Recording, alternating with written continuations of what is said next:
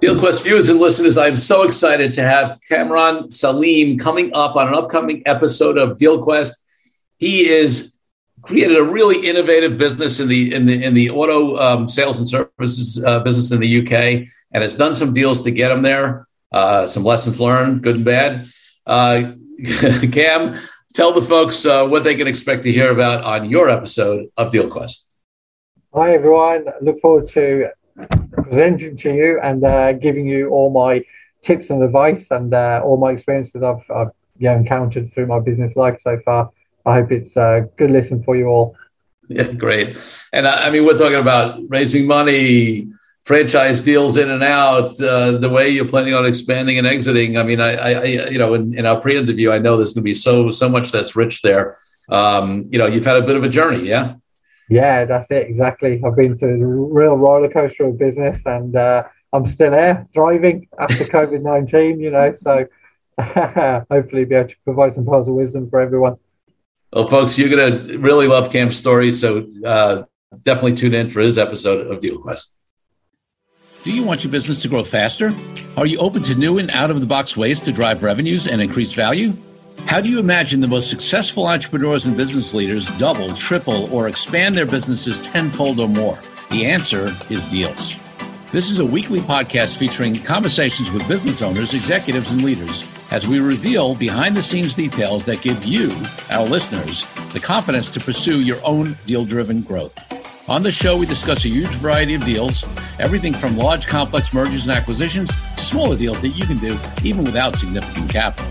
My name is Corey Kupfer, and I've been supporting deal driven growth for businesses for 35 years as a successful entrepreneur, professional negotiator, and attorney. My goal is to help you strategize, plan for, find, and complete deals that will help your company grow faster. Welcome to the DealQuest podcast. Let's get started. DealQuest listeners and viewers, I'm so excited to have Cameron Salim as my guest on DealQuest this week. Uh, he is a family man, a car mad businessman, all things car sales, repairs, and services, property. He's a property investor and a project manager, and thinking outside the box for long term commercial deal gains. Cam, thank you for being on the Deal Quest podcast. Welcome. Hi, Corey. Thank you very much for having me. Well, so Cam, before we get into all the cool stuff you're doing now and uh, and uh, you know talk about the kind of deals you've gone through. I want to take you back to when you were a little little kid growing up maybe 8 10 12 years old. What did you want to be? Because i don't know was it was it about cars back then as well or was it something totally different? Uh, yeah uh, it's always been about cars with myself so it's always i've always had a love for them always have uh, big enthusiasm for them. So yeah that was always kind of in the center of my life but uh, I was very fortunate. I actually grew up, my parents are accountants. So I grew up in a very kind of entrepreneurialism uh, like society. So everyone around us had businesses, setting up businesses, running restaurants, shops, you know, it was all about commerce and trade. So that was my background. So as I grew up, I just knew that I was going to be in business for myself. It was kind of the default. It was just, it wasn't really a question of if, it was just a question of when. Love it. Yeah, so straight out of university, I was straight into it, straight into the deep end. And and and did you did you did you think it was going to be in cars, or were there other things when you were a kid that you were interested in? No, it was actually because because my father, my mom, you know, both my parents are accountants by trade. Yeah, they still are. They're, they're still practicing. Uh, I actually followed in the family footsteps. So I was uh, I did business management and finance at university, and all my jobs were related to finance and central finance office roles uh, up to that point. And then when I actually left university, uh, I joined the family firm. But all the clients, all my contacts, everyone that I knew, they always used to come to me for their cars. So asking me what car should I buy? I'm looking at getting five vans for work. You know, well, how do I buy them? So I ended up basically becoming a bit of a deal packager, and I was earning more commission from the banks and from the cars than I was earning with my father. So he basically effectively fired me and saying it's not doing anything for us. So just do it yourself. Just go on your own. So uh, there I was sitting in his office. I had my own office within the building, and uh, basically became my own little business within that. Uh, that's that's amazing. And how, how old were you when that uh, when, when you made that shift? Uh, out of uni, so I was about twenty three. Wow. At that point. Yeah, so it was quite. Uh, so I started at yeah relatively young age compared to most. So uh, before we talk about exactly what this business is and what it's grown to, um, what also thinking back, what was your first deal of, of any type? Um, you know, it could have been something when you were a kid, old, or whatever, just whatever comes to mind, any kind of deal. It was actually when I was uh, 16, it was round about, um, yeah, I'm going to give away my age here, but I'm just about to turn 40 this year, so I'll just tell you straight off the cuff. it was when I was uh, 16 and the internet was starting to take a real, you know, it was starting to really kick off, and uh, everyone was getting online, getting their websites. No one really knew what they were, or why they needed them, but there just seemed to be a buzzword at the time during the obviously the dot com boom. And I actually got myself a package. I bought myself a laptop and a big fat digital camera, which was about this big, that could take about six pictures uh, on the hard drive that I had and on the disk. and I started going around taking uh, pictures of people's restaurants and uh, writing up their menus and putting all their stuff online. So I started setting them. They were very awful HTML, like bright blue, bright green websites, yeah, the old types, and uh, just a load of text. They were like that, and I was charging two hundred and fifty pounds, three hundred pounds per website, and I was getting all these restaurants online. So it was it was great, and I had about in the first year I had about fifty clients, so yeah, it picked up quite well, and I, I became quite self self sustaining and uh, working on my own cash flow from quite a young age. Love it, love it. So uh, yeah, so tell folks. So you know, there might be a giveaway between the accent and the, and the uh, mentioning currency in pounds about where you're located. Uh, but uh, tell people where you are and what your current business is. What you know, what are you doing now? Yeah, I'm, I, I live in the Midlands in the United Kingdom, so in the middle of England, and I'm in the automotive trade, so my, my main day to day business is uh, Motorsaving UK, which is which it has now become uh, through you know a load of rebranding, uh, and we are a very large uh, independent car service and repair centre, and we also have a quite a, a large uh, car sales department as well. Great. So repairs, sales, that kind of stuff. So obviously, um, you know uh, there's a lot that you do to grow the, the business organically, uh, you know, promotions and marketing and sales and all that kind of stuff. Um, but how do deals play into your uh, your business growth? What what what kind of you know what's your experience in, in deals? Whether it was uh, you know in this growing this business or anything you had before? Yeah, it's because uh, obviously I, I mentioned I started off in a room in my father's office, so had no capital, had no, you know, I was just kind of earning month to month, just making the commissions, making the kind of margins on the cars. And really to take ourselves forward, I wanted to launch, you know, I wanted to get away from my father's office and that little room where there was just two of us. And I wanted, you know, a big substantial place. So I had to raise funds and the funds weren't available, you know, through family or friends or anything. So I had to put the idea together. I had to get everything kind of documented, and I had to take it to the banks. I had to take it to private finance houses, and you know, to acquire this place, uh, I had to build it. So we bought an empty unit basically, and uh, the cost of fitting was uh, circa three hundred and fifty thousand pounds.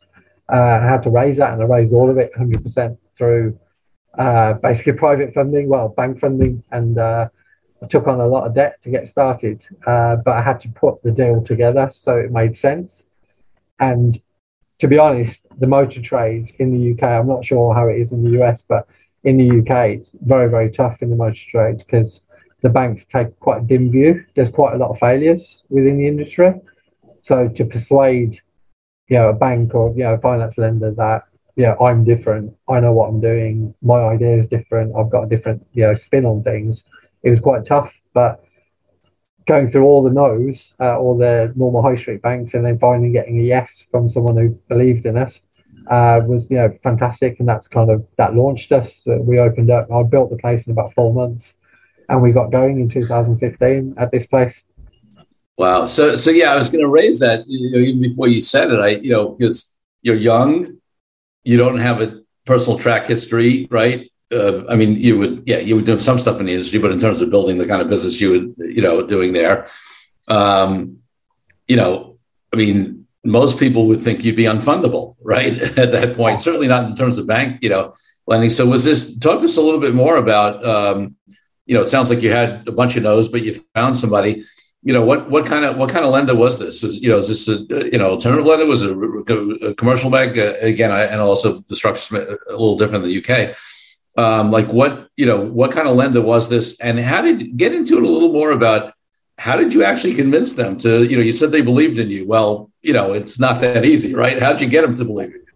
It was because uh, we yeah we, we bank with a large you know commercial bank here like our day to day banking yeah we still do today, and we just didn't fit their criteria. We had, right. we had no security, we had no serviceability. It was all an idea on a bit of paper. So they were kind of like, look, it's not it's not one for us. That was a favourite phrase I kept hearing. And through personal networking, I met a bunch of brokers, uh, and those brokers, you know, developed a relationship with them. And because they believed in me and they knew that I kind of knew what I was doing and my idea was quite good, it was through their personal recommendations that I managed to get into it. It is a, a commercial enterprise, but it's, it is an alternative lender. Yeah. And I managed to get, you know, I got a seat at the table to actually speak to them. And what phrase stuck in my mind, uh, I'd heard it before, but I never heard anyone use it. The main uh, credit, you know, the, the decision maker of the organization, the main underwriter, he said, I like to see the whites of someone's eyes and I like to get behind, you know, I like to get behind the scenes. I like to see what's going on, what the rationale is. Uh, you know, he actually came to site before it was even built. You know, he came to see it as an empty shell, and he had a look at the area and then what I was suggesting we were going to do because basically we're a main dealer alternative. So where you got all the manufacturer dealerships, we fit right below them. So we were slightly cheaper we offer all makes and models, but we offer all the frills. So you get courtesy vehicles, you get yeah, free collection delivery. Uh, we've got a nice waiting room on site, and we've got service consultants who work with the with the clients direct. So it's very much like a main dealer setup, but it's independent prices. And because we're independent, we work with all makes and models. So it's it's quite a, a broad service that we offer, and it's one that's quite frankly is quite hard to manage. Yeah. So their their thought process was this guy's going to go out of control. It's just going to go like this. It's just going to spiral and it's going to collapse. And, you know, they were right because the business has been tough. It has been very difficult to keep under control. Uh, and, you know, my accountant, she calls me a professional juggler.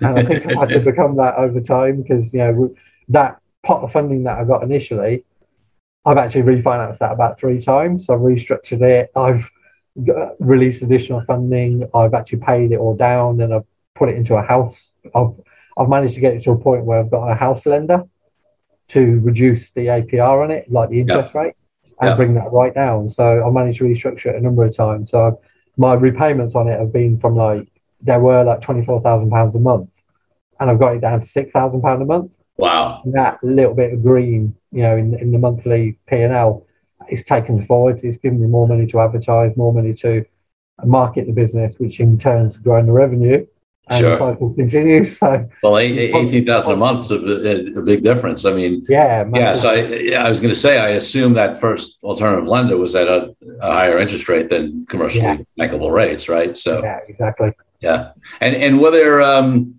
you know, a lot of times with those, well, with any kind of loan, there's prepayment penalties. Uh, uh, you know, so uh, did you go to you know how long was that initial loan? Did you go to term? Did you did you take it out? Did you have to pay a prepayment penalty?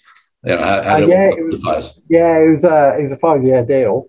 Uh, so five year yeah full repayment deal, and the way that it's structured, uh, I'm not sure what it's like in the US, but if you repay within one year, the penalty is like four percent, then three percent at two years, two percent at one at three years. So basically, we paid a little bit. It was because it was in year three when we managed to get the turnover up to a yeah, sustainable level that was able to get the refinance on, on the property and they were willing to do it on the business because the business had obviously shown you know, a few years track record at that point. So no, it, it's worked well and uh, we're, we're constantly looking at it because I think, you know, from what you said, because day to day we're trading and I'm running the business, but on my mind constantly is I'm looking at the overall package. What have we got here? How could I get this? Because at the moment, right now, we're looking at how can I open up more branches yeah. What deal can I structure? Because now I've got a proven pilot in this site. I want five sites. I want to copy and paste this site, and I want to get you know five sites and build it into a five times business, and then look to sell it or exit, or you know the options are just endless. Sure. So okay, so there's some potential deals coming up. Before we go there, Um, let me ask you just so, so, people understand the core business. So obviously, you know, you, you, you do the repair and servicing, you do sales. Are the sales on new cars, used cars, both? Um, uh, yeah, they're both uh, used cars primarily because we hold them in stock. But then because right. we've got, we've done things a little bit different to other car companies because we are a service center. What that brings us is brings us a lot of data, brings us a lot of customers in house. So we develop that relationship with them over time. And then when it comes to them selling their car or buying a new car, they trust us. So the deals that we can get for them on their brand new vans or brand new yeah, luxury cars, whatever car really, they'll just come to us and say, I'm after this, I'm after XYZ, uh, BMW, Mercedes, and Audi, and we'll go and broker that deal for them.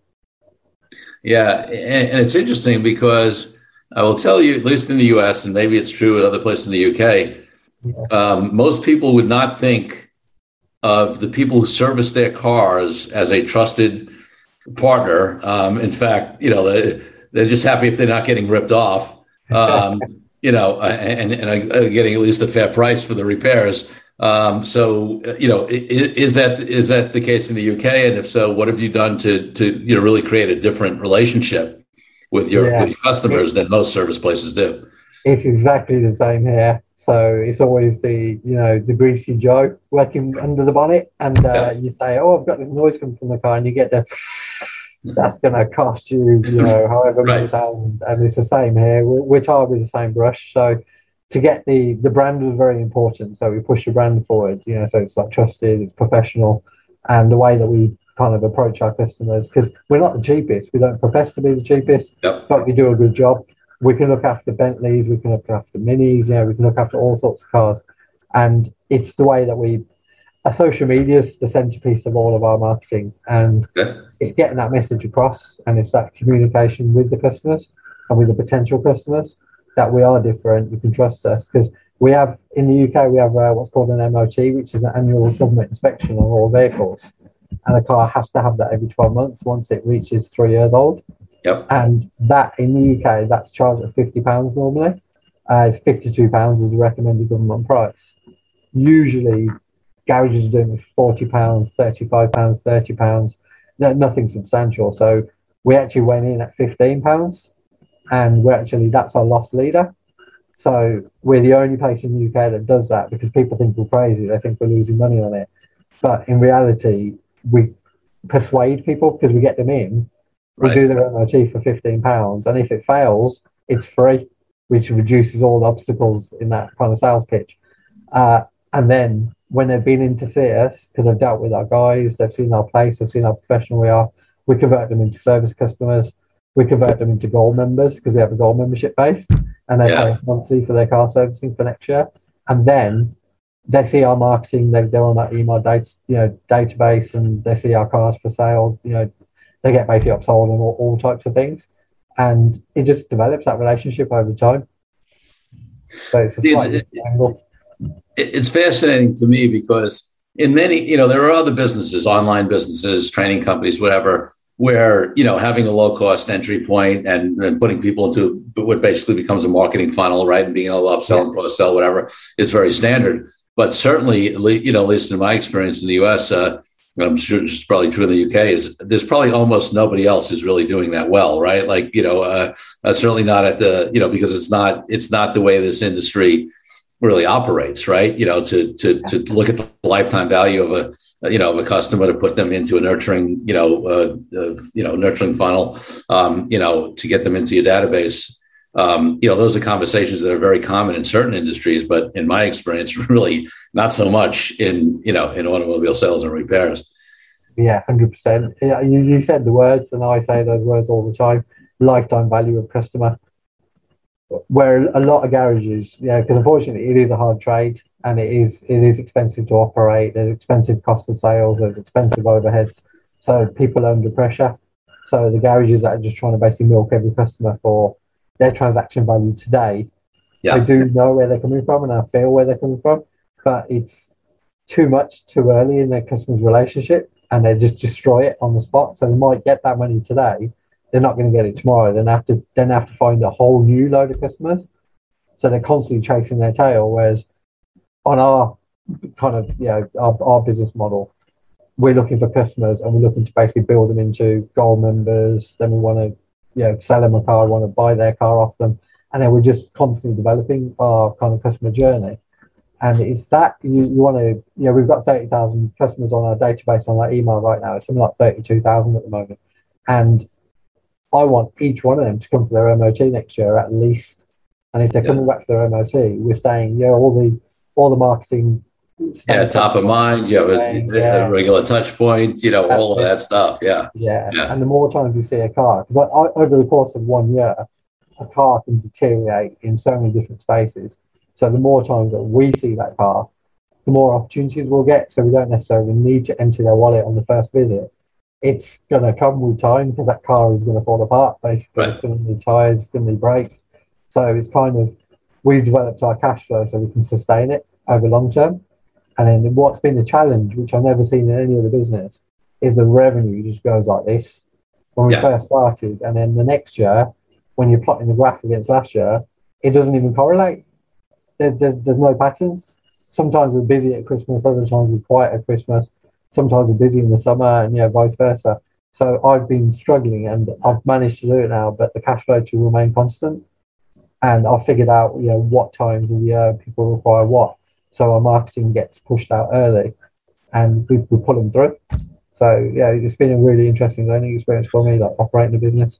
Well, and then, and then this gold membership you mentioned, where it's basically that's a subscription, you know, subscription model, right? It's a, it's a regular annual fee, which is the holy grail, right? Everybody, I mean, you know, I mean, that's um, I've talked about this in the past on you know uh, on the show. We had uh, Joel Block on um, for his second time he was on. He does trend reports, and you know, subscription was the one. Of, the, I mean, for many years now has been the move that everybody tries to get. And I, I think about how many subscriptions I have to stuff I don't even probably remember I have subscriptions to you know, um, you know, I, I just said to my wife the other day, I said, I think I said something on like, do we watch anything on Hulu? I think we have a subscription on Hulu. Not nothing against Hulu, but I just I was just sort of like, I don't think we watch. I don't think we're using that. Should we? I mean, and it's you know, but that's the thing. It's you know, in their case, it's whatever fourteen dollars a month. Like it's you know, it's it's at a pace where you don't you know you don't think about it. I mean, I had clients in the gym. I've talked about this in the health club industry when they switched from the annual renewals to the monthly you know subscriptions and it seemed like much fairer to the customer because they can cancel on 30 days notice anytime yeah.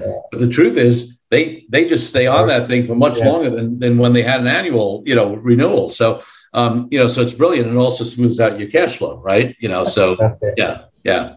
Really smart. really smart.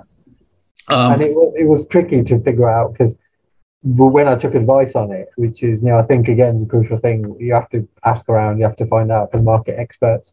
When I was looking to develop it, it was kind of, you know, you'll become a, if you subscribe. So if you've had your car service this year, you're going to need your car service next year. So it's that gap. We want your money basically for the next service. But it was the main objective is to make sure you come back next year. So it was that retention. Also, we give you a very flash looking. Uh, I wish I had one in hand, but a gold membership card, and yeah. on that you've got all your you get a load of free services. Yep. So you can have free aircon regas, you can have free wheel alignment, you can have free bulb replacements, fluid top ups, blah blah blah. And we're like the gym. We've got over 200 members now, and I think less than 100 even come in for any of that stuff. Well, that's right. I mean, that's right. I mean, that, and that's the classic. That's right. That's the classic thing. I mean, you know, if everybody who had a gym membership, if half the people, yeah. a quarter of the people yeah, yeah, uh, uh, who had a gym membership actually showed up, they wouldn't, you know, they wouldn't be able to operate. They'd be, you know, they'd be back. You know, exactly that. Um, that. That's yeah, how my experience has been as well. So now, you know, in reality, if we actually sold like for this center here, if I sold seven and a half thousand, like we've got about twelve hundred at the moment. Yep. If I sold seven and a half thousand memberships, we'd be at capacity in terms of our cash flow requirements. Yeah. That would be us done. So that's a business in itself. So that is something I'm looking at. Like if we open up another site, could I just sell 10,000 memberships in that local area and that's it, we're done. And Got then it. move on to the next and then the next. But it's a difficult sell. That's the thing because people aren't used to it. It's what you said. People are sure, not especially in your industry. But yeah, but it's a little bit unique in, in this industry. Yep. So trying to get, get and again, it's the way the brand's been built, multiple locations, etc., etc. It's going to yep. help people yep. have that reassurance that, that you're still going to be there next year. That there's going to be a branch near to them.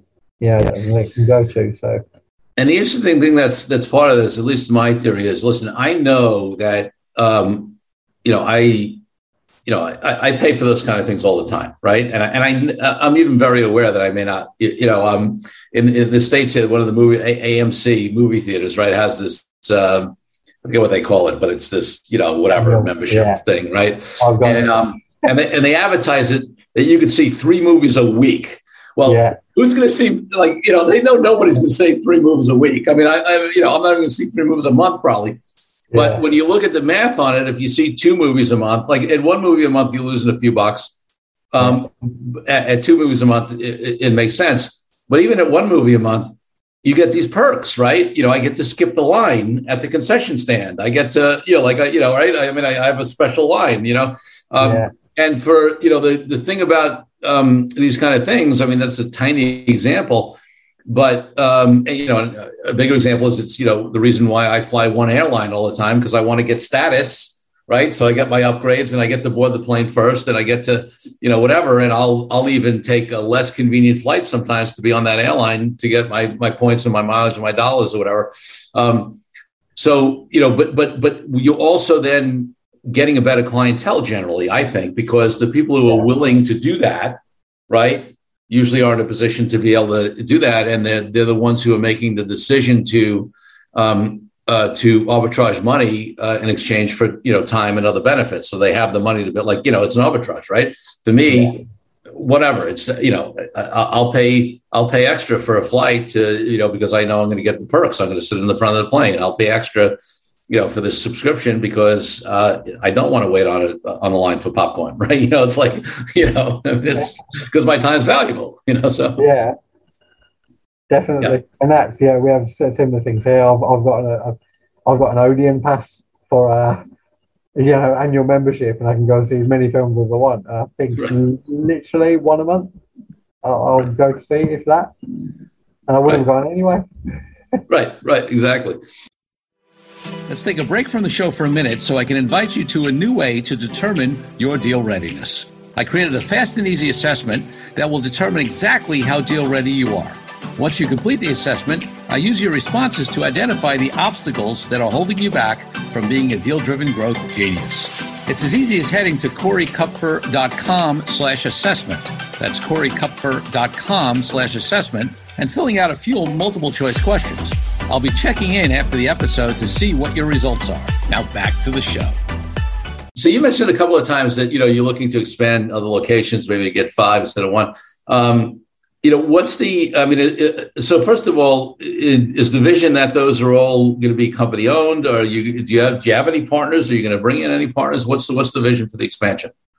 That's the big question at the moment because the, the vision is because I sorry, I did skip a little bit. You know, when yeah. we were talking about the business when I was starting up, it was actually when I actually opened the service center. I did it from my business, but I did it as a franchise opportunity. Okay. Because I didn't know that, you know, I, I know the car finance and car purchase and all that, like, you know, religiously, but the service angle, I did go in as a franchisee initially to a okay. new franchise that was opened up. Yep. And unfortunately, that franchise, within the space of about nine months, it, it collapsed. Like, right, so that's right. Let's talk about that. Now, now that you yeah. mentioned, I remember we discussed this a little yeah, bit in our it. prior yeah. conversations. So yeah, so listen, um, yeah, so we've had um, I've had a couple of people who uh, on franchises. My my entrepreneurs organization, uh, past presidents forum, Judy Briggs owns a couple of franchises. She was on an early episode.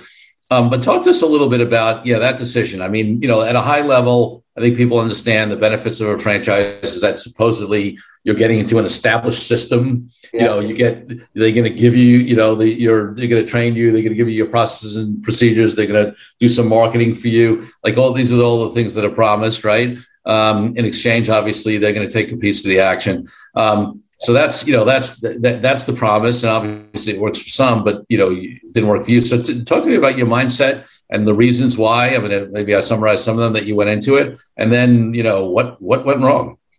Yeah, it was it's exactly as you said. That was my thought process. The process was, I know cars, I know the area, and this franchise opportunity came along where I could open up a service centre, which was set very nicely with my car finance brokerage and car finance business Yes. So that was the thought process, and we had a lot of customers we could bring in to the franchise, like to our, our new centre.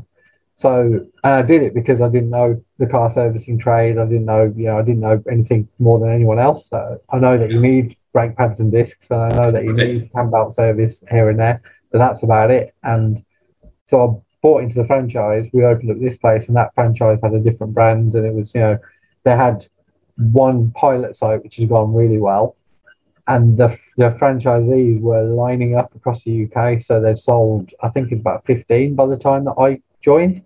But I was the first one over the line as opened because I got my funding through my own business and okay. through my own connection. So I got my funding really fast. I got the site built really fast. I got it all opened up. Then when it came to the, so we're all open. We've done our big opening with, uh, yeah, the local Lord Mayor, and we had we had everyone down here, all the trade people. Massive bash. It went really well. But then it was kind of like, uh, where the cars? Where the customers? We had tumbleweed in the workshop. We had this massive new workshop, brand spanking new facilities. I've just paid for it all. I've just borrowed three hundred fifty thousand pounds and paid for it all. I've got installments of twenty four thousand pound a month that are kicking off in thirty days. I need some cars, and where they fell over was the processes, like the training. Like they trained me how to look at every car. Like I had to look at all the brands and everything, and like all the basic training on it all. But that was only part of the picture because obviously they needed to train me as a business owner. How am I going to do the marketing? How am I going to do the finance? How am I going to manage the invoices? Because these yes. places make so much paperwork, it's unbelievable because the amount of invoices that you get. You get five invoices for one job, like inbound purchases. So you have one invoice outbound. So it's like yeah, really heavy on the purchases. So there's a lot of paperwork generated. How do you manage it all? Nothing. The manual, when you started going through it, it was, it was empty had no content. so we were in a we were forced to be in a position where it's either survival or these guys are going to take us under because yes. they were going so slowly. I wanted to do some marketing, so I was like, "Look, I need the cars on the ramp. I need I need them in the business. I want to push this marketing out." I had to go through an approval process. Yep. my ideas. They then edited the hell out of them, sent them back three weeks later then I'd get it out and it's like, hang on, we've got a month now, and that's just cost me twenty thousand pounds in installments. You know, and I've got four grand, like you know, I was accruing it day by day, and that's just cost me twenty thousand pounds. You taking three three and a half weeks to come back to me, so I wasn't very happy, and it emerged. The other franchisees weren't really happy either. The prospective, the guys that were starting to open up, and basically at the end of it, when it all kind of, yeah, because we had to kind of sit down at a table and say, oh, look, this isn't working out. We need to go our own way. We need to continue with this business, but we don't want to do it under your umbrella. We need to terminate the franchise agreement. And they push back. Of course, they push back because they're their 10 year, really super clad uh, your franchise agreement, and we were tied into it. So they said, if you even if you do trade, you owe us our 8% royalty. You owe us, you know, you owe us a franchise fee. You owe us X, Y, Z. So it's kind of like, well, we actually went along the lines of you've missold this to us. You said ABC, and it's not here. It's just not pre- prevalent. It's, you haven't provided that to us, so you've breached your own agreement. Yep. So it went along those lines, and then at the end of it, it was, it was all amicable. Uh, we all walked away. Then I rebranded, but what I did get, I got a lot of training straight away through, you know, through those guys and le- learn the trade, so to speak. But everything else, I plugged in for my own knowledge. So the marketing, the, the branding, everything else, and the way I wanted to take the business, I was released. So I basically all this stuff that I've just been discussing today, that was all kind of off my own back uh, once I got that release. Wow. to do that, I had to actually buy out their pilot site. So I bought okay. out their pilot site. Uh, again, raised additional funding through my favourite lender, uh, and uh, bought the pilot site in, and I strategically closed that down over a space of uh, about a year and a half uh, I ran their lease down and I swallowed up all their trade. So I bought it into my own site and uh, got it. Oh, so, so that, that's fascinating. So not only well, uh, did the did did the other franchisees when you said we, is it was it you or was it what, well, all the franchisees? me on my own, but the other franchisees because uh, they're at different states. So yeah. one had put yeah, some had put a deposit down. They're looking for premises. Other people had opened. So there's another two garages that had actually opened in like London area of England and one of them just shut down. He ran out of money and shut down. and that was my fear. So he actually closed up the doors and just just gave up. He threw the towel in, and the other guy he actually continued on his own. He jumped on my back Okay. and followed my process, but because he was so far away, the brand didn't affect him. Like the, the collapse and the closure of the franchise brand, Got he it. continued with that brand on his own, and I just rebranded and I carried on on my own route. So, so you cut a deal to get out of the out of the franchise agreement. They released all, all claims. You had no obligations to them. Part of that was to buy out their pilot site, Yeah, I had to take Um, that out. and then which is which is brilliant. I mean, I guess on that part, they're they're they're trying to salvage what they can, and on your part, Yeah. you know, um, it made some sense. Uh, sounds like geographically, whatever was close enough uh, where you felt you could you could uh, you know. So you wrote out that lease, and basically that's how you seeded. At least I'm sure you did your own marketing and whatever for other you know, but but that that's partially how you seeded some of your some of your clients by by shifting them from the pilot site to your existing facility. exactly that because the pilot site in itself it wasn't the standard that we built here and the, the way that we wanted to brand it and the quality it's that you know exactly what you said about going to a car repairer and you know greasy joe's basically and that's what that place was it was an old place it had a little office and a little Portakabin outside load of cars on the front a load of broken cars with the bonnets up and it just looked like something out of lightning mcqueen you know it was uh it just wasn't very pleasant. So I had no ambition to kind of continue with that site, but I just acquired it just to secure the position. And I just Yeah. ran the lease down. And when the landlord turned around and said, Oh, do you want to renew? Do you want to do this? Do you want to do that? I just said, No, we, we'd like to exit. So we stripped the site, took all the good bits, took some cars, took all the good stuff, and uh, we just let it close. So let it close organically. And uh, we, we sucked it all into this place. That's really amazing. I mean, it's not because I've seen it many times, but if you think about it, I mean, in most cases, when they're doing it right, when a when a franchisor you know comes into the space, what they're actually doing is taking an industry where it is less professional, where it is less systemized, where it is less you know prof- you know impressive, uh, and actually, so you would think the pilot site would have been like levels above the you know the, the usual site because that's how you distinguish yourself as a brand as a franchise to say hey you know it's in the us you you know you had what midas mufflers and meineke and these you know some of these Yeah. uh, you know and and their whole thing was you know hey we have these sort of really clean efficient you know sites you know you know what you're getting you know you, you come in here it's not you know so you would think as a franchisor that's what they would do but, but clearly they, they, they weren't a good franchisor in many ways including not having a their Yeah. pilot site be uh, something that you can be proud of or want, to, Yeah. want to emulate exactly that. And I think it's because the other factor is, you know, getting back to the question of what I want to do moving forward, yes the franchise, because I've got such a bad experience from that. And I, and to be honest, I worked with the other franchisees trying to help them. So Yeah. the, the one chap who's still in business today and he's doing really well, like he, you know, hats off to him, he's done really well on off his own back. But the other guys who basically just gave up, I did try and help. I did try and coach them, you know, like this is how I'm continuing. Like you need to do this, you need to do that. But they were so like in a negative spiral and their Yes. in such a bad place that they were just so upset about the whole situation. Because I was upset, you know, I, I walked into of this course I felt a bit stupid. I felt a bit like used. You know, I felt like I trusted the wrong people. So I felt like, you know, this isn't a good situation. But you've got to take what you can from the situation. And uh, it was the benefits I took was I've got into a new market, which I didn't know a lot about. Now I do know, know quite a bit about it. Yep. And I've seen behind the scenes. I know how it operates. So now I can make a go of this myself. And let's put all that in under the rug, basically. Let's deal with that later. All the losses and all the costs that it's incurred. I'm free. You know, I've got I've got no franchisor. I've got no one telling me what to do. So I'm back to how I was before. But now I've got a big fat garage with uh, a lot of potential output because you know sitting in my one little office in Birmingham and now sitting in this place.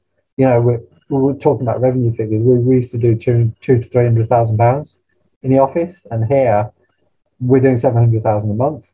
So it's a lot bigger scale, you know. So it's kind of it's helped me rock it to that level. And now I'm looking at other sites. You know, I was talking to someone the other day, and it was if I open ten of these, this could be a hundred million pound business. yeah And then on the flip side of that, you know, how much are we going to sell that for? It's you know, yeah. So so I want to I want to go there, and uh, this has been such a rich conversation, and, and we don't have a huge amount of time.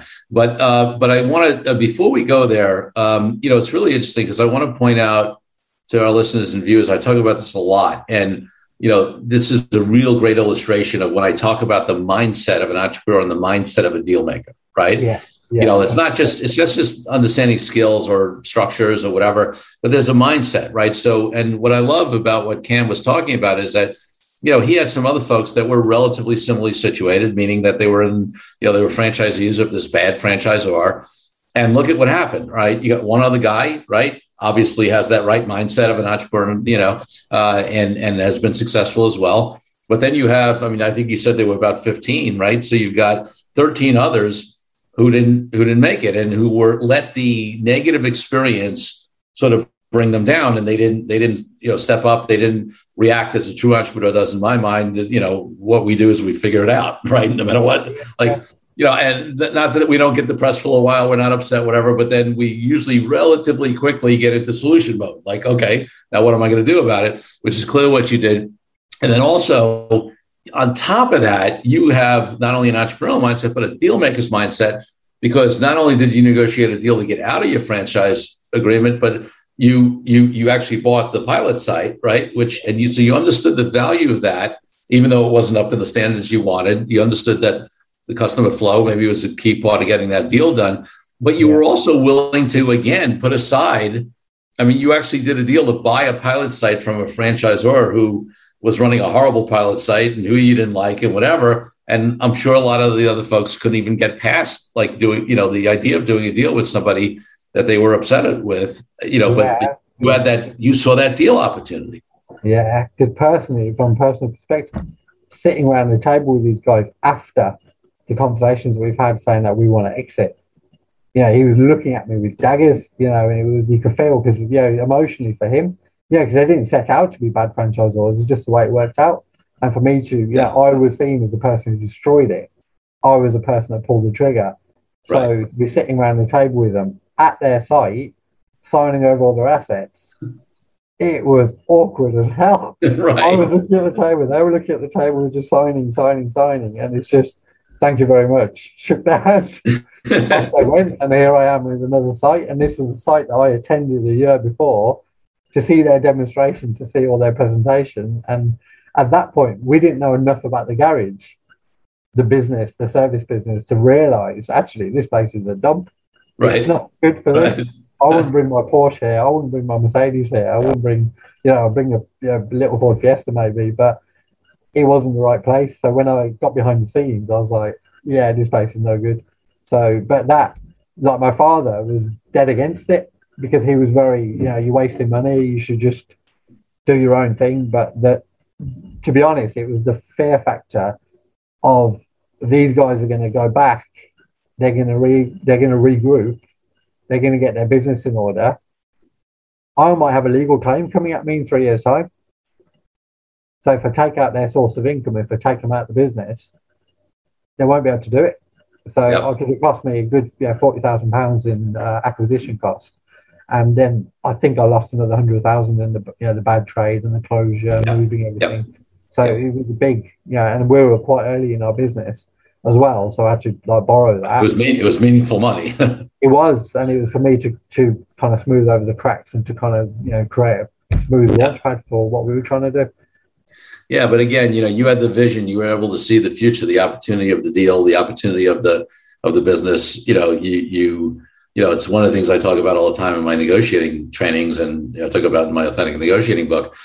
Is you know, if you can people who are super successful negotiators are have clarity, right? They, they create yeah. clear vision. They know exactly what they want, where they where they're going. They're able to stay detached to the outcome. And I'm not saying that you didn't get triggered at times or whatever, but ultimately yeah. you were able to step back and not have your emotions, you know, rule you. You, you not have, you know, you were able to see the the picture. You were able to stay detached, make logical decisions, and then the equilibrium part. You know, this is my CDE framework.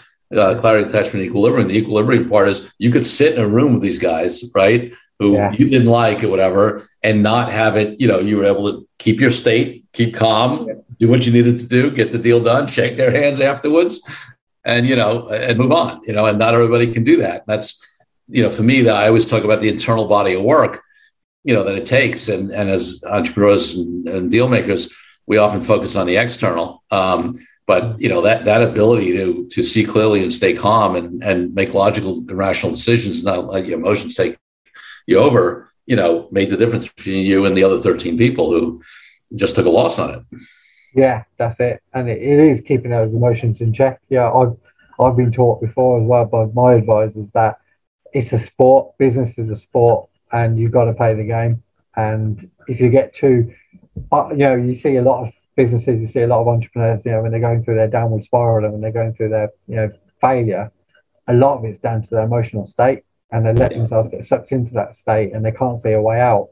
But quite often it's taking that step back, reevaluating hmm. things, looking at it from a different angle, taking advice from people around you, you know, saying, you know, look, I'm having a bit of trouble here. What am I doing wrong?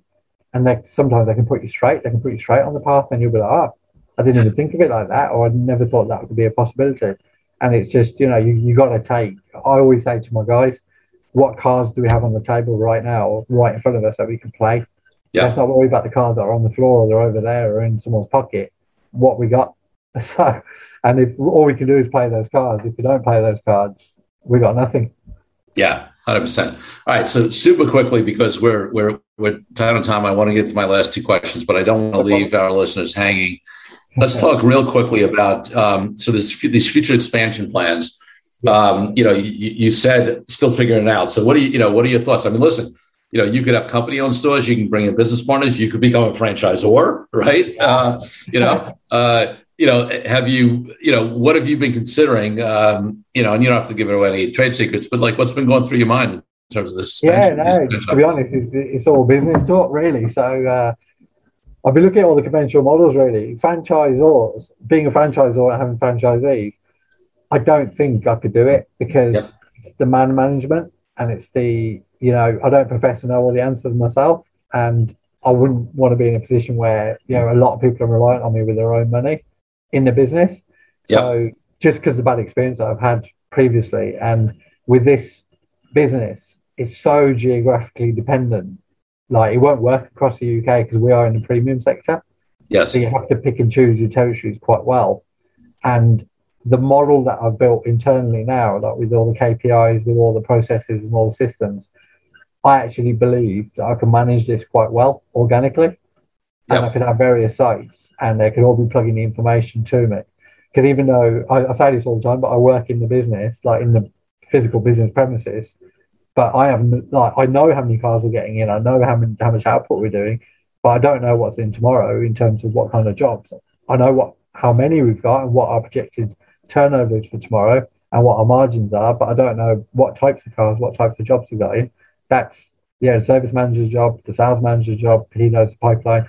So I've detached myself to that extent, but I want to grow this organically. So I want to purchase more sites and I want to replicate what we've done use the successes we've done to do it a lot faster.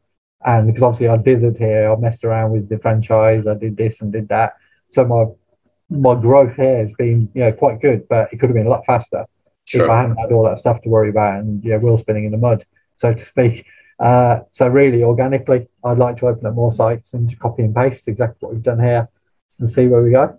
Love it. And then listen, you said a key thing. Obviously, as you grow in any industry, um, you know, when you've been able to model that you can do it in one, one location, not only it, it, it raises the value of your business, not, you know, not only does obviously you're going to be more valuable because you have more revenue and profit, but also multiples go up as you know um, companies yeah. get bigger. Whether it's an EBITDA multiple, EBITDA multiple, whatever the valuation methodology is, bigger companies get higher multiples. Um, so, you know, that's, you know, uh, you mentioned before building towards, you know, a bigger exit, you know, clearly that's, that's the ability to do that. And listen, if you've been able to do it, uh, you know, has it, has it only been, I know you mentioned debt finance, has it only been debt financing so far? And So no, no, yeah. no other equity? Uh... No, just debt financing. Uh, yeah, well, I, I say no other like family yeah. soft equity yeah, yeah, yeah. has been injected here and there, but it's been, uh, you know, it's, it's all been organic and it's all been uh, yeah, debt funding uh, from the start, really. So right now, I know you mentioned partnerships, JVs. other bringing other directors on. I'd bring on a board. You know, if it grew bigger, I'd bring on people because you know, as I said, I don't profess to know everything. I take advice on finance. I take you know, I take professional advice on marketing. Uh, I enjoy marketing. I enjoy sales, but I still take professional advice on it all. Uh, but I'd like to build a board, and I'd like to have all the expertise in the house. But I'd like to build it organically, uh, just to retain that control and to retain the vision because you know again I've seen a lot of big companies that have been growing and they start losing the vision, they start losing the message over time, and I think it's because they start bringing in you know if you go public, you know if you start getting you know investors funds in, you can start to because if I haven't got the fear or if I haven't got the drive that everything's on the line. I don't think it will grow that fast because I think yeah. if you kind of sit back down, you know, if, you, if you become a fat cat and you're on the board and you're getting a big salary and you know, it doesn't really matter what happens with the business. I think you want to stay hungry. Yeah, that's it. It needs to stay on the edge. yeah, you know, it's it, it's interesting, folks. Like uh, what I love about uh, many things I love about this interview, but it's you know, so what one of the things that you can see here is that even though Cam's main growth strategy is organic, including you know getting other locations, right? Because he could he could acquire other locations, he could have business partners, he could franchise. There's none of that there's still so many deals involved in that, right? There's there's the bank lending, the financing deals that he did early, and the refinancing. There's you know the the, the franchise in franchise out. There's the buying the, out the um, the, um, uh, the, the the the pilot site, um, and then you know obviously building to that ultimate deal, which is his exit deal. You know that uh, once he gets to the scale and size he wants, and you know it's appropriate time, uh, you know to to be able to set for that exit. So you know, my, my uh, assertion on this podcast has been that every company can and should do some sort of deal uh, or prepare to be, you know, d- doing at least that ultimate deal on on exit. Um, and you can do that, you know, in various ways.